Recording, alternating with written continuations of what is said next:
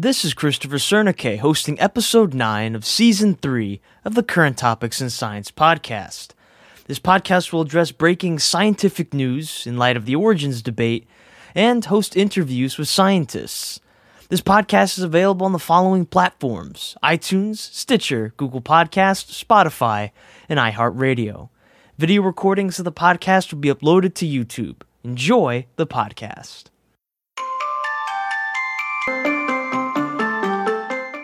Today on Current Topics in Science, we have the honor of hosting Dr. Paul Nelson. Paul studied the philosophy of science and evolutionary biology at the University of Pittsburgh. And after getting his BA, he continued to delve into these subjects, and it was at the University of Chicago that he got his PhD in the philosophy of biology and evolutionary theory.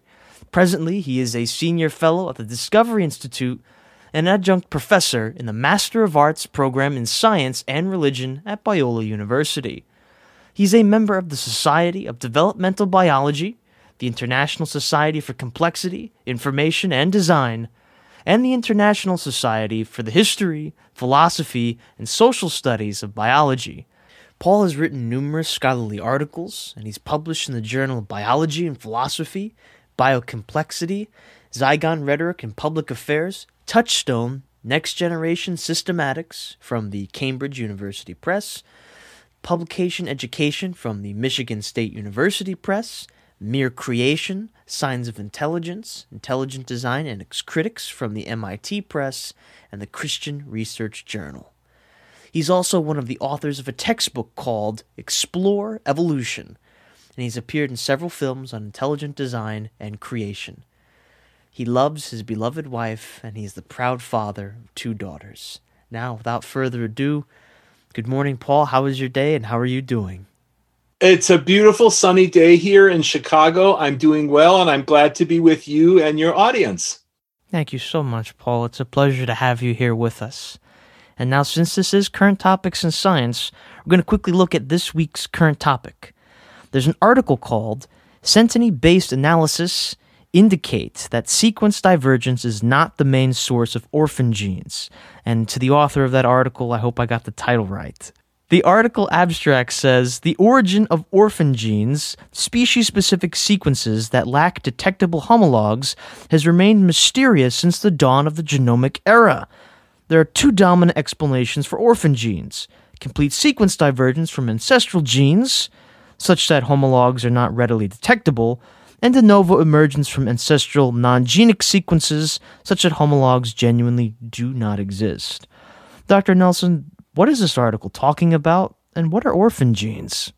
Well, let me uh, start with a definition of orphan genes just to get that on the table. Uh, orphan genes are defined as sequences of DNA, and I'll talk mostly today about protein coding sequences, although I noticed that one of your questions coming up later deals with the work of uh, Nathan Lents, uh, who's looking at what are called microRNAs, but we'll get to that later. So uh, these are sequences of DNA that appear to code for protein, and uh, you can think of them on a model with natural language, like English. So this is my uh, daily desk dictionary here, the Random House College Dictionary. And uh, I can imagine myself reading a text in English and running across a word that I've never seen before. Okay, so the natural thing to do is either go to dictionary.com or I'm old school, so I pull this off the shelf and I look for the corresponding character string uh, to match that word that's clearly there in an English text that I've not seen before. Uh, in a parallel sense, we do this in genomics and genetics. Uh, we sequence DNA from a species, and there are gene finding programs, gene finding software that identify sequences that look like they code for protein. They have characteristic molecular features that tell us this sequence of DNA probably is coding for a protein. Then we take those sequences and we submit them to databases like GenBank. uh, which is paid for by US tax dollars, or there's a corresponding database in Europe. Uh, and we look for the matches, right? Uh, the software, the pattern matching software, aligns the sequences and says, is there a sequence in the genetic dictionary, so to speak, that matches the one that we've identified in this newly sequenced DNA? Orphan genes, as their name uh, clearly implies, don't have matches. So uh, there's a search tool or, or a matching algorithm called BLAST, Basic Local Alignment Search Tool, that you you can submit your DNA sequence and BLAST will go and look in the database for a match using certain criteria for what's called being a homolog or an ortholog. And if no sequence turns up, BLAST will tell you no significant similarity found. That then is a candidate orphan. Uh, and, you know, in English, an orphan is a child without parents. So this gene sequence appears to have no molecular kin uh, out there in the database. Now, orphan is always a provisional designation because as we sequence more and more DNA, uh, looking at a greater range of species, we may find matches, and then that sequence would cease to be an orphan, which by the strictest definition is a species specific DNA coding, uh, excuse me, protein coding DNA sequence. So that's a gives you a general sense of what an orphan is. And if you use the model of natural language, uh, it's actually a pretty good parallel for getting uh, uh, uh, access to this to this notion. Now, the article that you cited is really interesting because what the authors did uh, is they looked at two hypotheses for the origin of orphans. So, orphans are an evolutionary puzzle.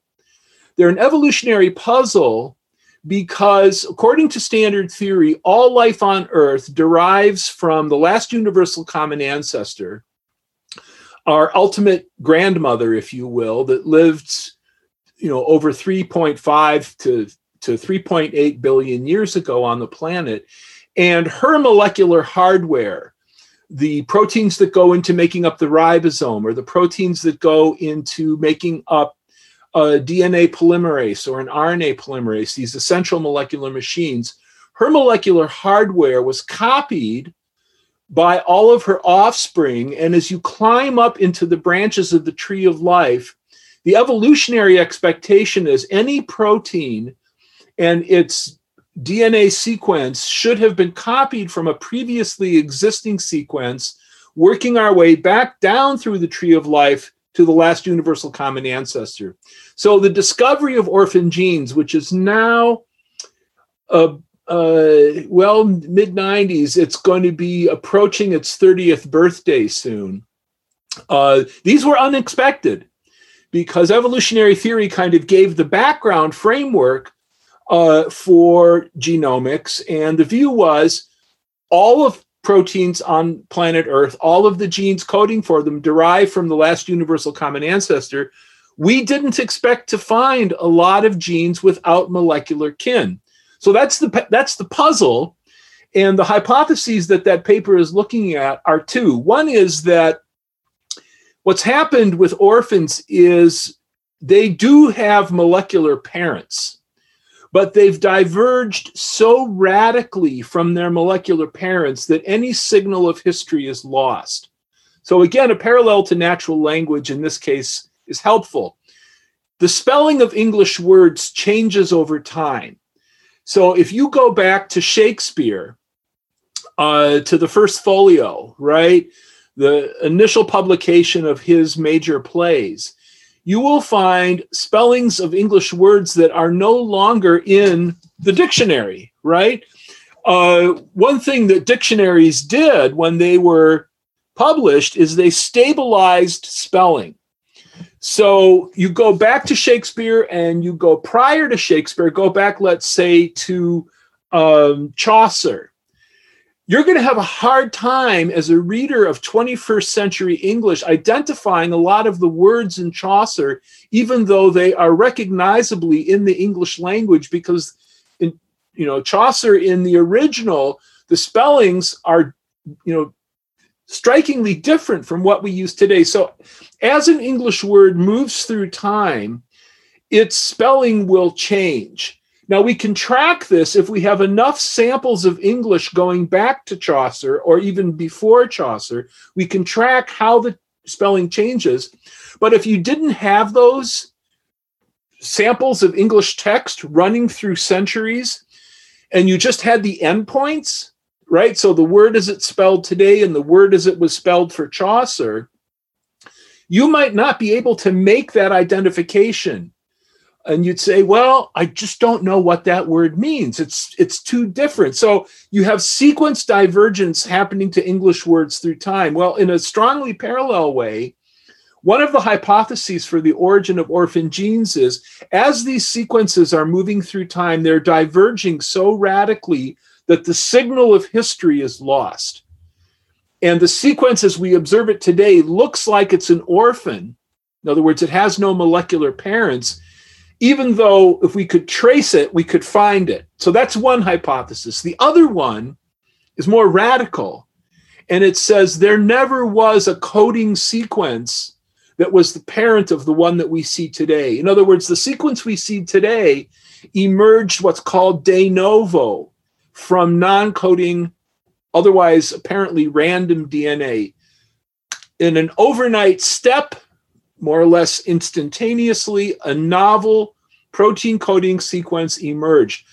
Now, what's radical about this hypothesis is prior to the discovery of orphans, and their, their discovery dates from about 1995, 1996, with the very first sequences that were determined.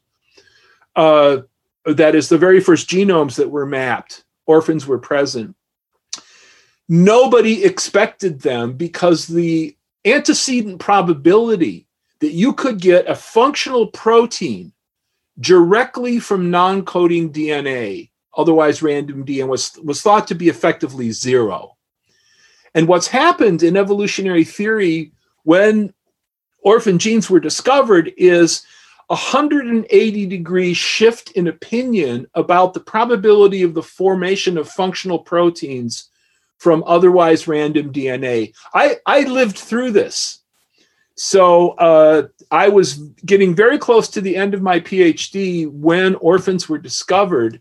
And I was able to observe in real time the change of opinion about the form the, the process by which novel proteins are formed orphans shook up the field in a remarkable way that's ongoing today. People are still, as the paper indicates in its opening sentence of the abstract, the origin of orphans is a big mystery for evolution. So I tell students, and I'm sorry I've gone on and on, but this is such an exciting topic.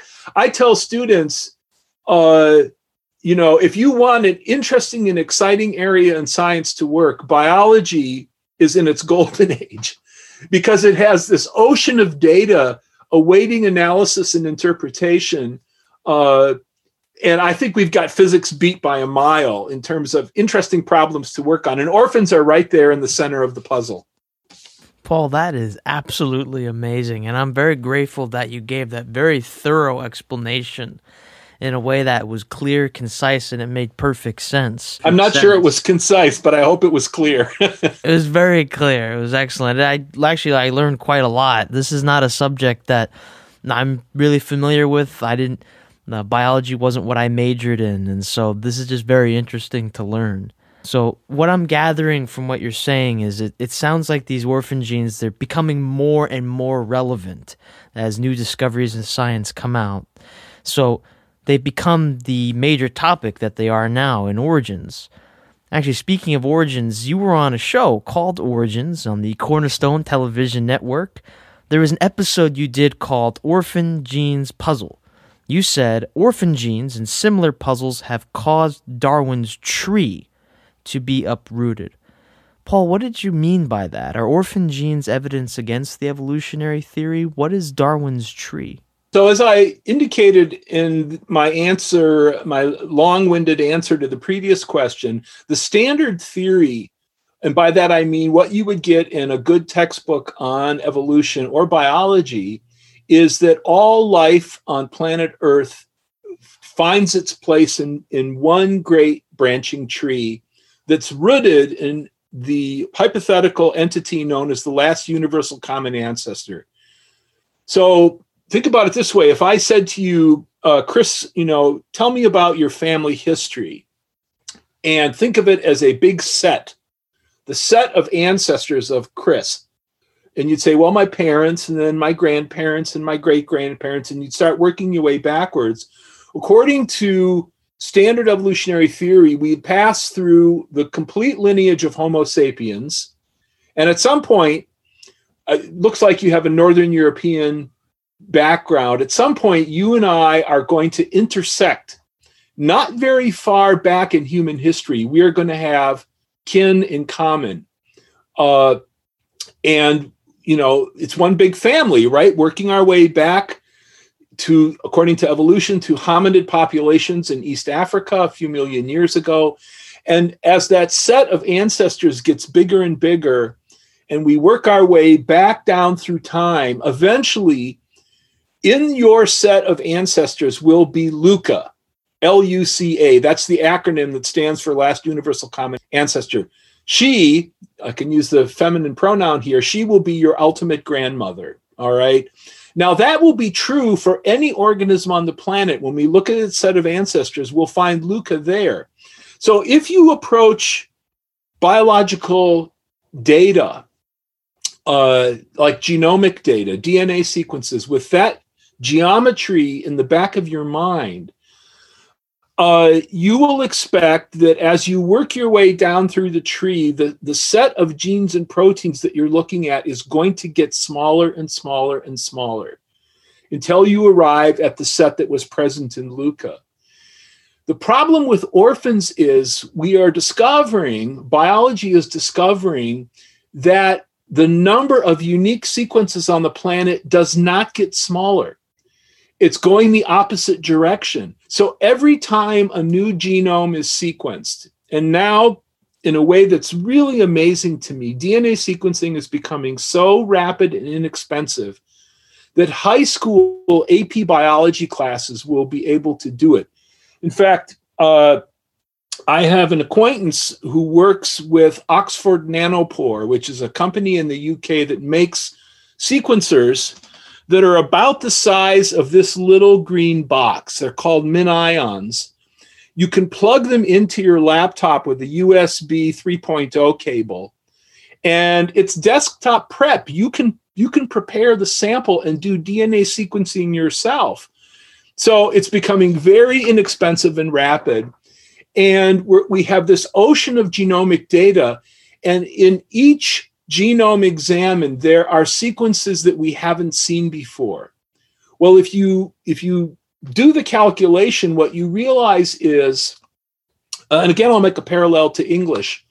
If I gave you the job of writing me an English dictionary, not like this one, but like the Oxford English Dictionary, which I have on the shelf over there, initially your sampling curve would rise very steeply. You'd say to me, I give you, you know, unlimited funds and a whole staff. And you say, I, am finding a whole lot of words I haven't seen before, but eventually your sampling curve will flatten out. And you'll say, we we now have a good, adequate sample of the English language. There just aren't any more new words to find. Now, of course, the Oxford English Dictionary is updated annually because new words do come into English. But if you look at the new words that are formed, they tend to be formed from previously existing words. So I'm old enough to remember when ripoff entered the English language in the late 1960s, okay? It was a slang term, and we know what it means, right? Well, rip and off already were there and it's a it's a conjunction of two previously existing English words or hip hop, right? That kind of music, hip and hop. Again, a conjunction of uh, previously existing English words. It's very rare for an entirely novel word right, to enter the English language without antecedents. Anyway, the point is your sampling curve will rise very steeply, then it will flatten out, and there'll be little bumps along the way, but basically you'll say that dictionary is done. this is a, this is a good dictionary of English. Well, with genetics, what we're finding is the sampling curve is not flattening. It's going off at a steadily rising slope, meaning that we don't know the outer edge of the genetic diversity of life on this planet. And in a single liter of seawater, there are billions of viral particles. Every virus we examine has genes we haven't seen before. So the bottom line is the genetic diversity of life on Earth is vastly greater than anyone realized. To run the problem back to your original question now, the reason this is a challenge for the tree of life is all of that genetic diversity has to be derived from a singularity, let's say 3.8 billion years ago. And it I think it's entirely possible that the genetic diversity on planet Earth cannot be derived from a singularity. In fact, there are scientists now completely unrelated to the intelligent design controversy who are saying that viruses, for instance, must have had multiple independent starting points because their sequence diversity is too great. Uh, so, uh, what's happening, I think, is this geometry deriving all of life on Earth from LUCA is being pushed to the breaking point by the actual genetic diversity that we observe. Uh, so, in that show that you saw where I talked about orphan genes, that is the crisis, right? And with each new genome, the crisis gets worse. Paul, that is absolutely incredible. So, I just, just want to make sure I'm understanding you. So, it sounds like what you're saying is is that all of this new data you know, like I like how you use the illustration. Even just one liter of seawater has all these viruses, and each of them have all of this genetic data in them. This right now, it's something that is it's almost like unaccountable for in the evolutionary paradigm or theory. I think that uh, uh, another parallel that one can think about is uh, what happened in the uh, early decades of the 20th century when there was an active debate in astronomy about uh, in, in observational astronomy about the size of the physical universe. So in 1920, there was a debate between the astronomer Harlow Shapley from Harvard and another astronomer, uh, Curtis, over the size of the physical universe. At the time, Shapley defended a kind of standard view that the dimensions of the universe were about 300,000 light years across. And these funny nebula that we observed were clouds in the immediate vicinity of the Milky Way. So basically, the universe was the Milky Way plus a few other anomalous objects in its immediate neighborhood. And what happened was, to simplify a rather complicated story, uh, Hubble began to use the 100 inch reflector at Mount Wilson, and he turned that instrument onto that funny little cloud. That's actually nebula, I believe, means cloud in Greek. It wasn't a cloud at all, it was Andromeda, right? And he was able to detect in Andromeda variable stars that, that told him that Andromeda was not close Andromeda was actually far away and it was a sort of island universe of its own with billions of stars. And in short, the physical dimensions of the universe were vastly greater than 300,000 light years uh, across. So I think what's happened uh, and what's happening on a daily basis right now with genomics is the technology of DNA sequencing has enabled us to look at the actual genetic universe in a way that we we could not possibly have anticipated prior to the mid 90s. So the technology has enabled us to get a much better glimpse of what's out there. And uh, the consequences are still unfolding because the actual diversity uh, was much greater than anyone anticipated. And uh, I think, as I said a moment ago, I think it's made biology really incredibly exciting uh, uh, as a science. That's really incredible, Paul. And I just wanted to acknowledge right now, I mean, we're talking about different problems for the evolutionary theory. We're not trying to in any way say evolutionists are these unintelligent morons or nothing like that. They're very intelligent people. And when I was doing research for your presentation, I was wondering if I could find any maybe evolutionary explanations for orphan genes.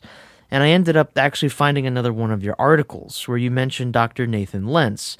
He did a talk on orphan genes and he called them in his talk, he called them taxonomically restricted genes. You said that you would be interested in what he, Dr. Lents, discovered, and in particular, the proposed evolutionary mechanisms he offers to explain their origin. Paul, what do you think of Dr. Lents's uh, evolutionary explanation for orphan genes, or any other evolutionary explanations that you may have heard of? So, uh, Dr. Lents uh, has begun to look at orphan genes in the human genome. And it's important to note that what he's looking at uh, and what he's discovered, uh, this these results, by the way, have yet to be published. But if anyone's interested, if they go to YouTube and Google his name, Nathan Lents, L E N T S, uh, in a talk he gave, I think now maybe a couple of months ago, they can watch the talk for themselves. He is not looking at protein coding sequences. So I've been talking so far about protein coding DNA sequences. He's looking, in fact, at what are known as microRNAs. So uh, these are relatively short sequences that code for RNAs that fold up in interesting ways that are involved in regulating the expression of DNA. Excuse me. Uh, and what he's doing is he's comparing the human genome and the chimp genome. So we've got two more or less complete genomes here. And he's taking, I think he's looking at chromosome 23, if I remember correctly. Don't quote me on that. Go to the talk. I'm pretty sure it's chromosome 23. And uh, he's aligning the human genome, so my left hand here, with the chimp genome in the region of chromosome 23 and looking at areas that were thought to be what is known as gene deserts. All right. So when you look at the standard alignment for that region of those two chromosomes, so the chimp and the human chromosome 23 are thought to be homologous, derived from a common ancestor. So he's looking at regions where there don't seem to be very many protein coding sequences. And what he found is that the human genome has many, many microRNAs that don't correspond to anything in the chimp genome. Uh, and again, I want to make an analogy again to natural language, to English. So, suppose I gave you uh, two sentences in English, and I'll just recite them and listen carefully. My, this German chocolate cake is delicious, said the fat sheriff sincerely. Okay, that's sentence one. Sentence two My, this German chocolate cake is delicious, said the fat sheriff sarcastically. All right, those two sentences are identical except for the adverb at the end. In the first case, it's sincerely. In the second case, it's sarcastically. All right. If you do the statistics for those sentences, they look highly similar, right? Most of the words, as you read down the sentences, are identical, yet their meanings are exactly opposite. And we know that, right? Sincerely, as an adverb, does not mean the same thing as sarcastically. So let's go back to the chimp and human genome. Hum, human and chimp DNA is highly similar. It's remarkable how similar it is. There are many proteins in us that are 100% identical to those in chimps, amino acid by amino acid. Yet, no chimps are watching this podcast, right? When you see a chimp on television, he or she will always be wearing a diaper because chimps, like other primates, except for Homo sapiens, when they have the urge to go, they just go, right? You'll have much better luck house training a pig, a dog, or a cat, right?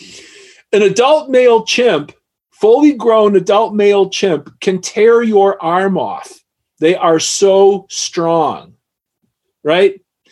So, uh, as as organisms, we are remarkably different even though at the genetic level we are remarkably similar. So why why do I mention these two sentences and what relevance do they have to Nathan Lents's work? What I think Nathan may be discovering are those unique sequences in Homo sapiens that make us what we are. Okay? And they may be only a small part of our genomes, respectively. But just as I described with the two sentences, sincerely versus sarcastically totally change the meaning of those sentences, even though, you know, word by word, letter by letter, they're like over 90% identical. You get to the adverb position and the meaning changes completely. So the, the organismal differences between chimps and humans that, that, you know, entail that a chimp has to wear a diaper when a chimp is on TV. Or, you know, when I go to the zoo, it's always the chimps in the enclosure and the humans looking at them. There, you know, there are organismal differences between us at the species level that are quite striking. Maybe those are partially encoded in the unique sequences that we find only in Homo sapiens. So the bottom line is, uh, I think Nathan may be onto something he's beginning from an evolutionary framework, but the world is what it is, right? You go out and look, and if you give the natural world half a chance, it will talk back to you, okay? So the natural world is talking back to Professor Lents. And I told him in an email exchange after his talk, one on one, I said, I'm really interested to see, you know, the publication of these results. uh, uh, he he told me he's been through a, a, bit of a rough patch in, in New York where he lives. His uh, he has had to homeschool uh, his family, and he got COVID, so he's been delayed in publishing the results. But I'm looking forward to them. And the funny thing about evolution as a theory is, even though I think it's wrong in its major details, because it forces you to go out and look at the world you can use it instrumentally and the world will talk back to you and as a result you end up learning things. So uh, much of the research that i do is involved in taking evolutionary approaches and trying to understand them from a design framework as i have just now with my silly analogy about fat sheriffs and german chocolate cake right? It may be that what makes homo sapiens unique is just a tiny part of our genome, but it's absolutely critical. Does that make sense? I hope so. That made a lot of sense. That was really incredible. And so, from what I'm gathering, uh, from what you're saying, is that, you know, we have, because I've heard different figures. Like, I've heard some people say, oh, it's 98% similar. And then the number, I've heard different people give higher, lower estimations but you're saying is the differences are unimaginably critical. What what I'm saying is if, and I'm quoting a, a evolutionary theorist from the University of North Carolina, Jonathan Marks. Uh, in a wonderful paper about 10 years ago, he said it's not that hard to tell the difference between a chimp and a human. The human is the one who is praying, playing sports, building houses, driving cars, uh, doing lots of things that are unique to Homo sapiens. And he goes on to say if the genetic comparison tells you that, you're, that you are effectively a chimp, and the biological comparison tells you you're not a chimp, the genetic comparison is misleading you. Right? So I'll go back to my my parallel with uh, with the two sentences about the fat sheriff it's critical that you get to that adverb and uh, analyze its meaning. Because you can't take a sentence that, that ends with sincerely and lift it and put it into a story where the sentence needs to end sarcastically right? Because the sentence is going to occur in a higher level context that has to make sense. And because the meanings of those sentences are critically determined by a few letters in an adverb that's where you need to focus your attention. So, uh, the, what I've said to students is evolution is not primarily a theory of similarity. Linnaeus, a creationist, knew all about similarity. Cuvier, also a creationist, knew all about similarity. What they said was similarity is misleading as a guide to transformation. Evolution is primarily a theory of transformation. So, when I look at an evolutionary analysis, what I want to see is what is the mechanism of transformation that will go from an unknown common ancestor to a chimp here and Homo sapiens over here. And that mechanism of transformation, I think, is what evolution currently lacks. So, similarity can grab you by the nose and lead you around in all kinds of misleading ways.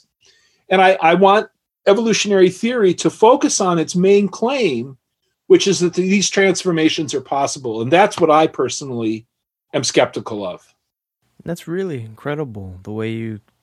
So, uh, one thing that you mentioned in the um, sort of the last question before I did that sort of follow up is that uh, the evolutionary theory it actually can prompt you in many ways to go in directions and examine things that maybe you might not have otherwise done. Uh, this is also kind of like the opposite side of the coin from something that you mentioned here on an episode of ID the Future. It was called Freeing Minds Trapped in the Naturalistic Parabola.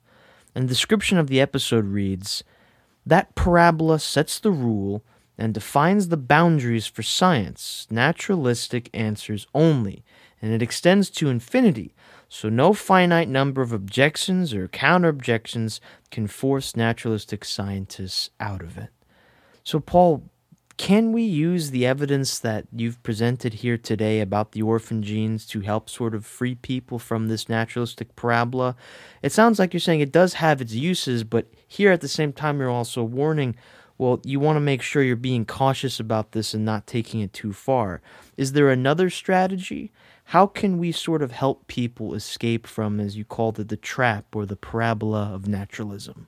You know, um, I'm glad you brought this up because I separate evolutionary theory as a scientific idea from the philosophy of naturalism. So, the philosophy of naturalism is restrictive in the following sense.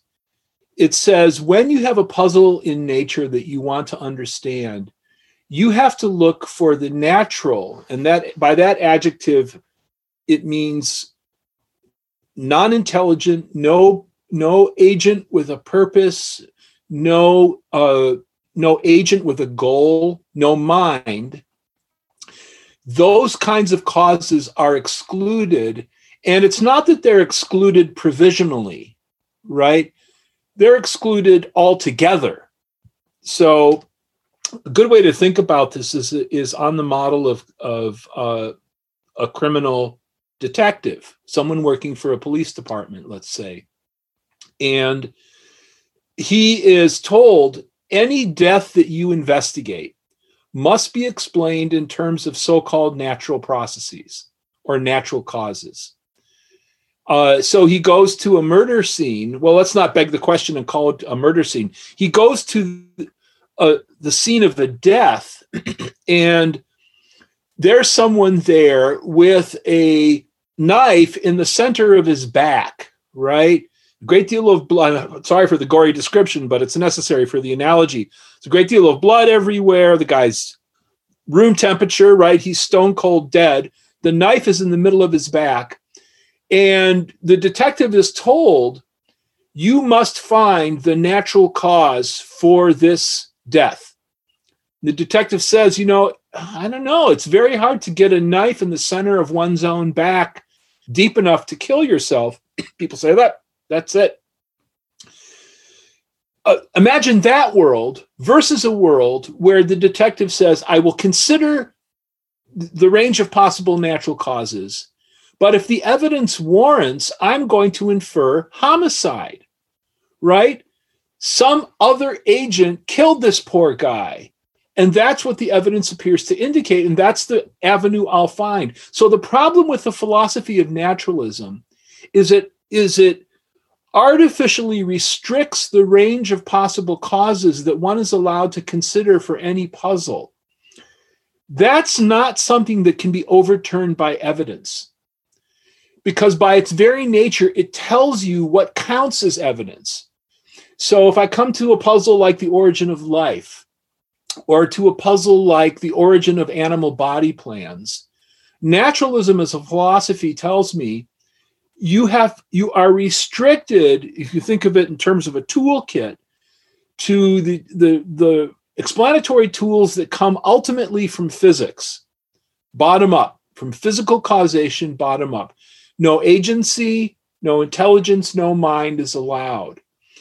And in the article that you reference, this naturalistic parabola idea, what I have discovered in my own interactions with people who hold the philosophy of naturalism is ultimately there's no reasoning with them because they are committed at a at a foundational level at a base level to explaining everything in the universe in terms of physical causes only.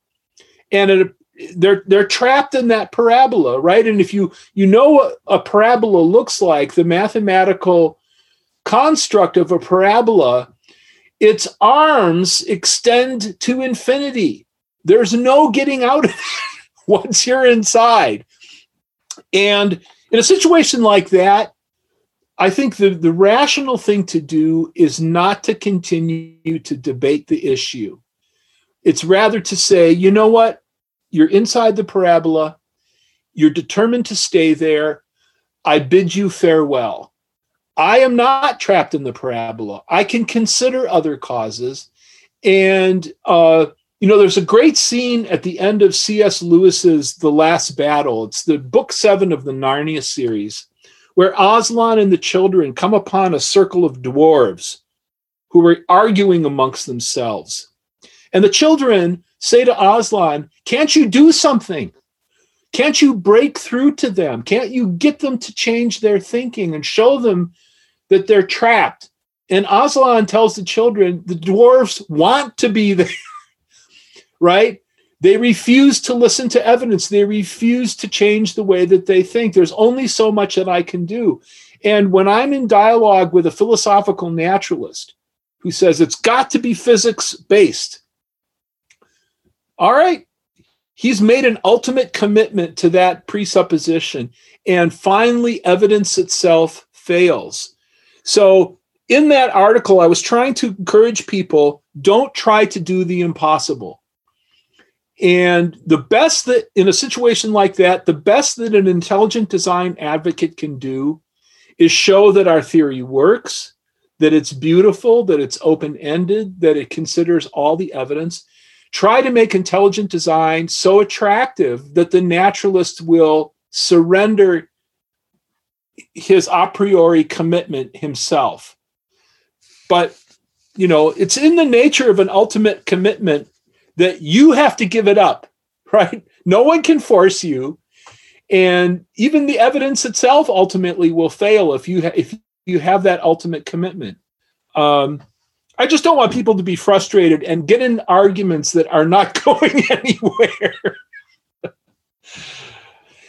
anyway, you asked one more thing, and I'll stop with this, uh, and we can move to the next question.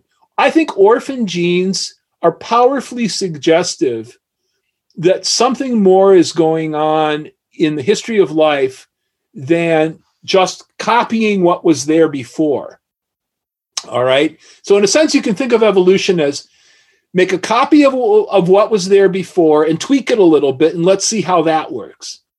Well, maybe orphans are telling us there's a lot more to the diversity of life than just copying what was there before. And that, that kind of leads you away from a naturalistic framework to a framework in which design is much more important. But you have to let the evidence have a chance to talk back. That was really, really incredible, Paul. And to be quite honest, I sort of wish that I had had that advice about maybe a year or two ago. anyway, so, but thank you so much for talking about how to kind of get inside the box or stay outside of the box. And naturalistic imagery, as you said, it's very powerful. And so for somebody who is just kind of nestled into it, uh, ultimately, like you said, the best thing you can do is just you know just make your case and then leave it where it is. That's well, as a, as a Christian, I take very seriously Jesus' words in the Gospels. Uh, he says, "Let the dead bury the dead." Right? There comes a point when you just have to move on, uh, and your time is valuable. It's precious. Uh, and sometimes the healthiest thing to do is to recognize that certain debates are sterile. The the the two frameworks don't overlap meaningfully and you just have to move on. Here's the great thing though about intelligent design. It has lots of great things, but one of the great things it has is we can use any natural process for which there is good evidence. So I think much of evolutionary biology since Darwin is perfectly sound, right? a lot of their methods, a lot of their modes of analysis are true and useful and belong in the toolkit of biology. So I feel like when I open a journal on evolution, a lot of that stuff is useful to me in understanding the world. And it's heartbreaking because there's an asymmetry there because they, by their own ground rules, if they're philosophical naturalists, they have no access to design, right? even though I, as a design theorist, have all kinds of access to the evolutionary discoveries that are true and useful. Uh, all right, I want the best toolkit I can find. I like that analogy. And that sort of reminds me of um, something that you said. You see, so I like how you pointed out there's like the utility of the evolutionary theory there was a video that I found uh, from the Forum of Christian Leaders Online where you contrasted both the intelligent design and then the theory of evolution. So you acknowledged first that it is a very powerful, useful picture. You said, Universal common descent is a powerful picture.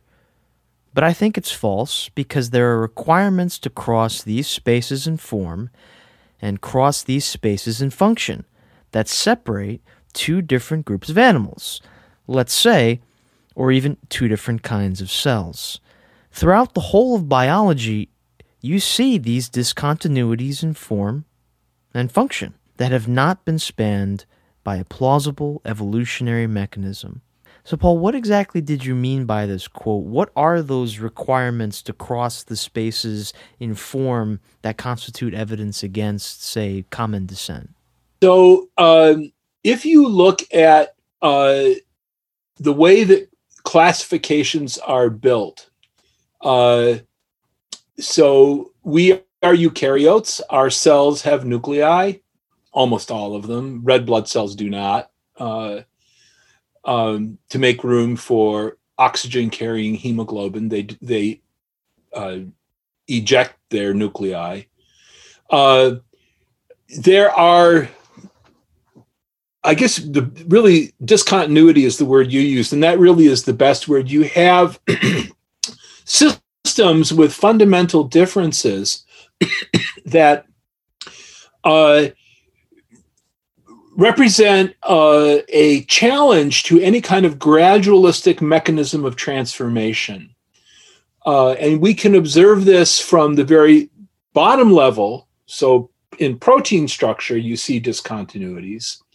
And then as you climb up through the hierarchy of the organism, you see discontinuities in cell types, in tissues, in organ systems. Ultimately, if you're talking about animals and body plans, on up to behavior, right? So there are differences present at every stratum of biological organization that challenge evolution because evolution says, as I as I uh, pointed out in answer to an earlier question, evolution says there's got to be a pathway of natural transformation starting from LUCA to every living thing on the planet. Uh, and we see systems where that doesn't seem to be possible. In other words, uh, the system has an integrity as a whole that that allows for a certain amount of variation, but then there's a barrier that arises where the, the system actually tells you if you take away this part, I will cease to be. And those are often described typically as essential essential elements of the system.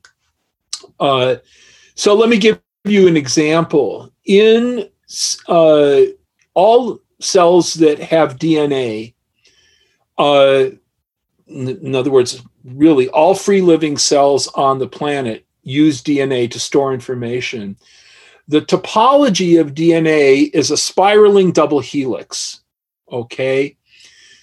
A spiraling double helix has topological problems that are that arise from that that three-dimensional structure those have to be handled by specialized enzymes that you can think of as disentanglers.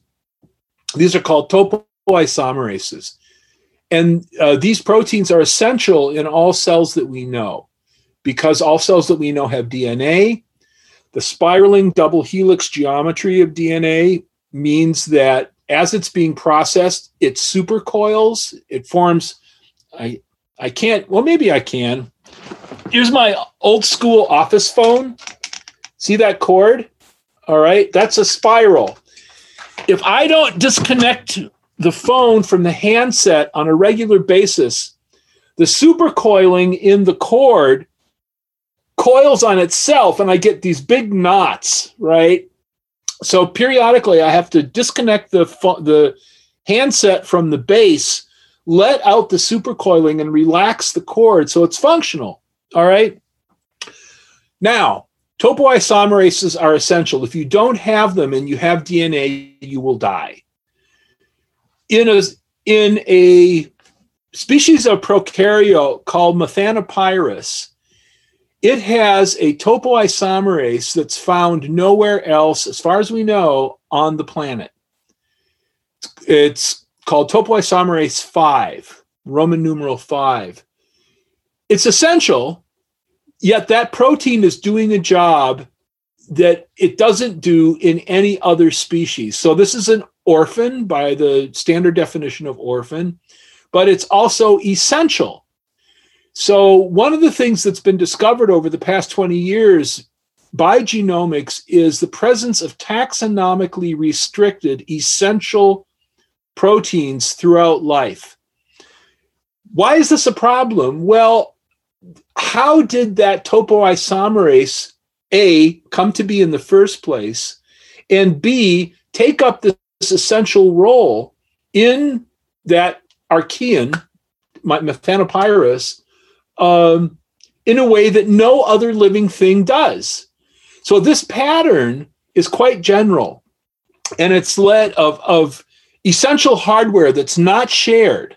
Okay, these are discontinuities in organismal space, uh, it's this this uh, uh, pattern actually has a long name. It's called non-orthologous gene displacement (NOGD). Big long cludgy name, but um, I could give you a good analogy if you thought about the motherboard of your laptop. So let's say you have a MacBook and, and somebody else has an HP laptop and somebody else has a different laptop, and you look at the motherboard, you look at the CPU, the you know sort of the the main working part of the information processing system, and your CPUs are built on completely different architectures. So you look at the CPU at the microscopic level, and the way those chips are arranged is completely different from the MacBook CPU to the CPU in the HP and so forth. Now we know that's not the case, right? We know that CPUs tend to be built on the same architecture from one system to the next, but we can imagine that they would wouldn't be. In biology, we see these kinds of excuse me, fundamental differences right through the tree of life. It's very hard to see how evolution is going to explain this. Now, evolutionary biologists are very creative and they come up with lots of interesting theories. So I'm not saying it's impossible, but from my design perspective, a more reasonable interpretation of these data is that these systems did not share a common ancestor. And discontinuities like this aren't present just at the level of proteins. As I said earlier, they go all the way through the hierarchy of organisms cell types, tissues, organ systems, body plans, development, and so forth. And I don't want to be forced to say that there's some unknown evolutionary process that will span these discontinuities. Maybe that's true. But I want the freedom to say maybe these discontinuities tell us something about the history of life and that these systems are actually independent of each other and are best explained by design. So that's where discontinuity ends up possibly telling us something about the history of life that evolution would not. That is really awesome. I like how you actually did that analogy with the different computers. That definitely helped the point come across more.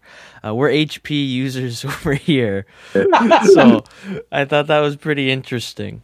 I, I, I'm I'm all Mac. I'm talking to you on an iMac. I've got a MacBook.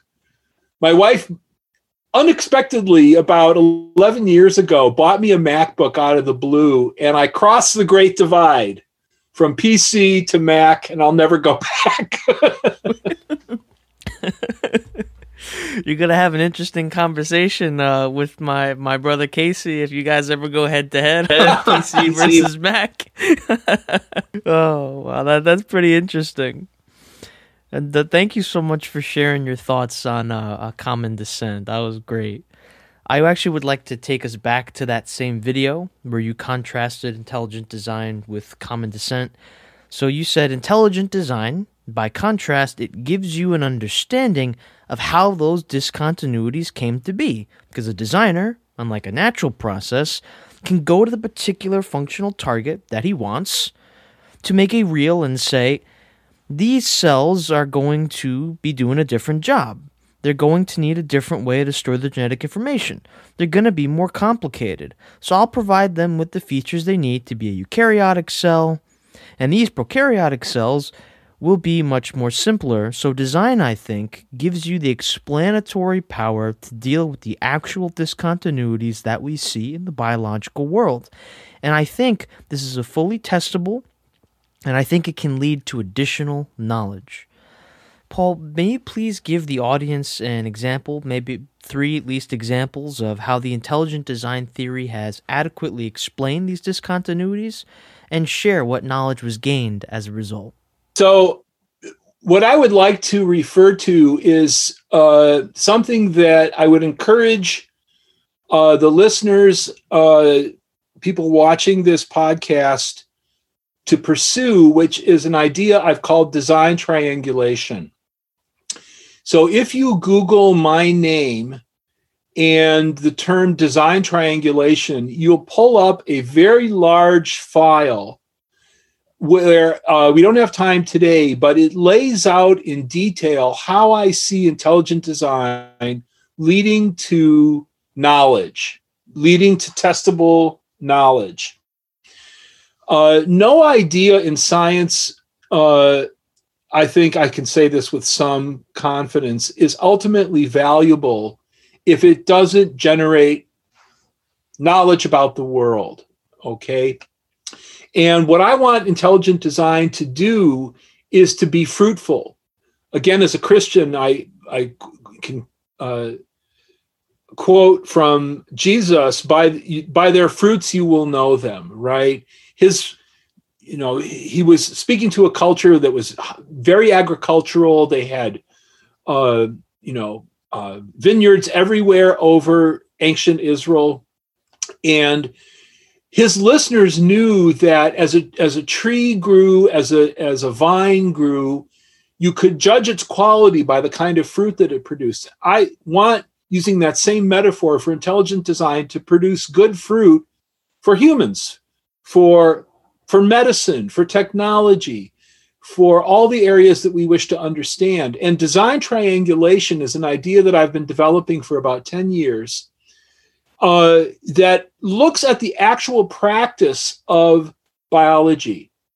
So it's much more important to me to pay attention to what scientists do, right? On a day to day basis. What do they do when they go in their labs on Monday morning versus what they say?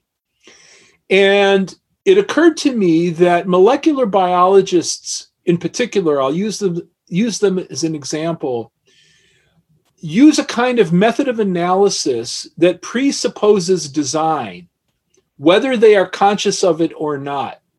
And the triangulation metaphor works like this we know A, we know B. All right, so these are two facts about some system that we're pretty sure of.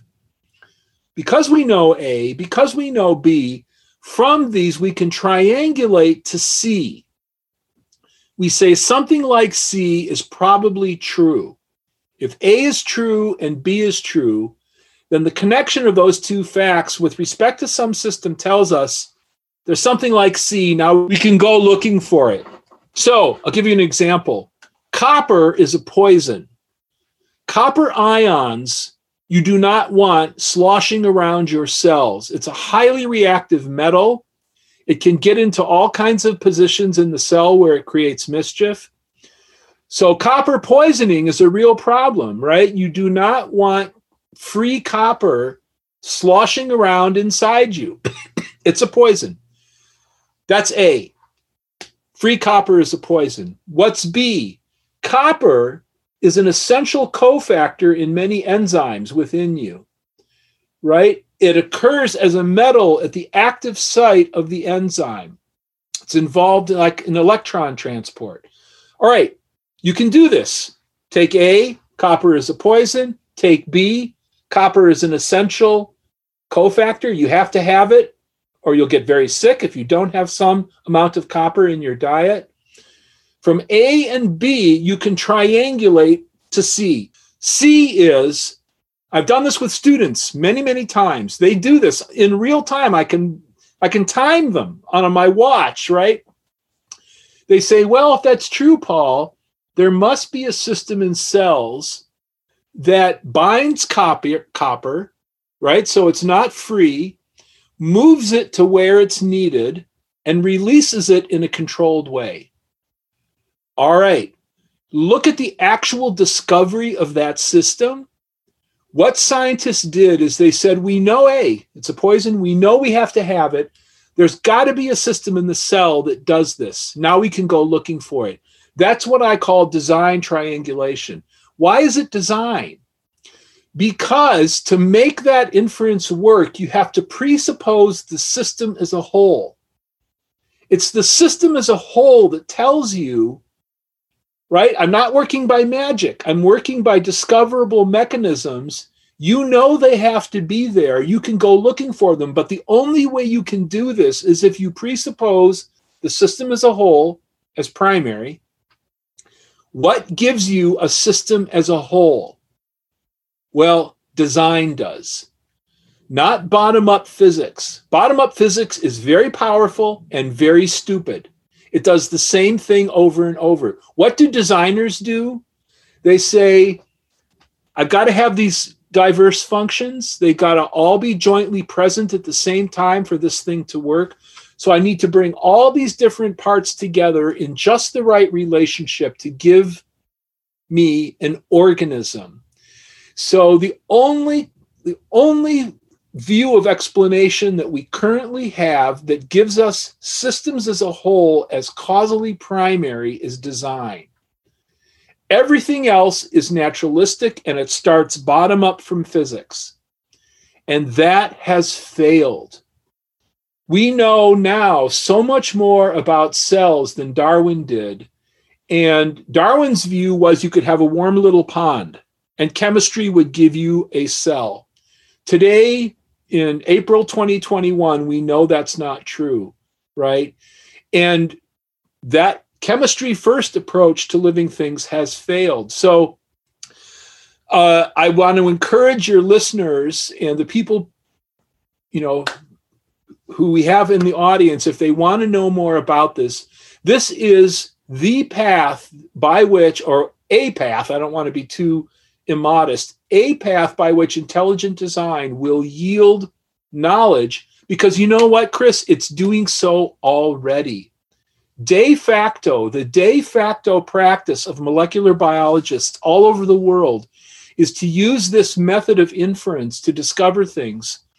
And one of the things I do in this very long presentation, it's well over 200 slides, is show how this works, both today and in the history of biology. Uh, so we, we've run over a bit, but I have time for one other historical example that's quite striking.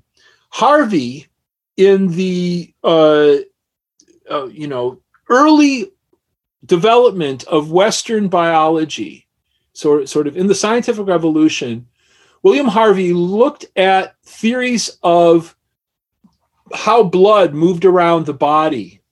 And at the time, Galen's theory, which I don't have time to summarize, but basically is a unidirectional blood flow. Blood comes from the liver and flows out to the tissues and somehow makes its way around the tissues and so forth. Harvey looked at that and he said, if we imagine that the heart pumps out a certain amount of blood with each beat, and you calculate that, the total volume of blood pumped in a Galen type s- system would vastly exceed the measured volume of any animal. So he was able to, using sheep and dogs to get a, an assessment of how much blood these animals had. And he said, there's just no way that blood flow can be unidirectional because the total volume pumped will within a short time will vastly exceed the measured volume. So what did he do? He triangulated. He said, imagine this amount of blood being produced with each beat of the heart we know what the actual blood volume is. It is necessary that the blood makes a circuit, right? That the blood is circulating. It's not unidirectional, it's a circular flow. And he said this is functionally necessary for living things. And he was right. The problem was, at the time, people didn't know about capillaries. So they didn't know the point at which the blood came from the arterial system and went into the venous system, which it does at the capillaries, these tiny little structures where the blood begins its route back, right? This works. It yields knowledge. It does. The history of biology, and as you'll see if you go to this file in design triangulation, it works, it yields knowledge. But the only way it works is if you say, I need the system as a whole. Anyway, that's kind of a, a, an advertisement for this idea of design triangulation. But the reason I'm excited about it is we know it already works. We know its connection to intelligent design. And I want a theory of design that's fruitful, that helps us solve problems in cancer, in medicine, generally speaking, that leads us to understand how memory works, how development is regulated, all these mysteries that we're currently trying to crack. I think design triangulation provides a fruitful approach. Paul, thank you so much. We've now arrived at our final question. In an article called The Shadow of a Science Yet to Be Born, it sounded like you were saying that that was the science of biological design. That's the science that's yet to be born. So, Paul, more often than not, scientists who do embrace the intelligent design theory, they're peppered with questions such as what are some testable predictions from ID? Or even sometimes loaded questions like, uh, why do you embrace ID? That's not science, which assumes that intelligent design is not science. However, I think it would be interesting to change things up a bit and close with a call for further exploration. So, Paul, what are some questions that you might have for, say, the critics of the intelligent design theory that will help spur some productive dialogue? I think if I could focus on one area that troubles me more than anything, uh, it would be the heuristic or the approach to living things that says we don't know what it does, therefore it probably does nothing. I can't imagine a worse philosophy for learning about life. Um, it comes, I, I would say, and I hope this doesn't come across as too harsh, but it comes from a hubris or a misplaced pride in our own understanding.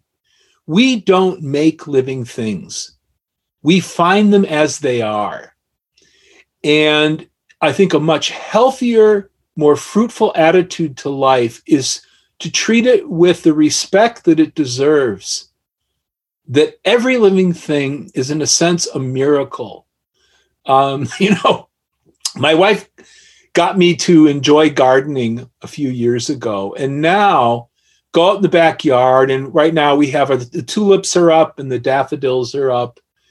And, you know, they'll be around for a few weeks and then they, you know, the flower fades and so forth. But if you look at the structure of angiosperm flowers, uh, uh, this is a grown up audience and I can be grown up. Those are the sexual parts of an angiosperm. You know, our designer, our creator was not a prude. He made the sexual parts of higher plants the most beautiful things we can imagine. So I see this daffodil, right?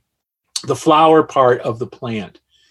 And the exquisite change in the structures of, as it's coming up out of the ground, you have differential expression of of developmental information in higher plants where the plant in effect says okay now i need to build my flower.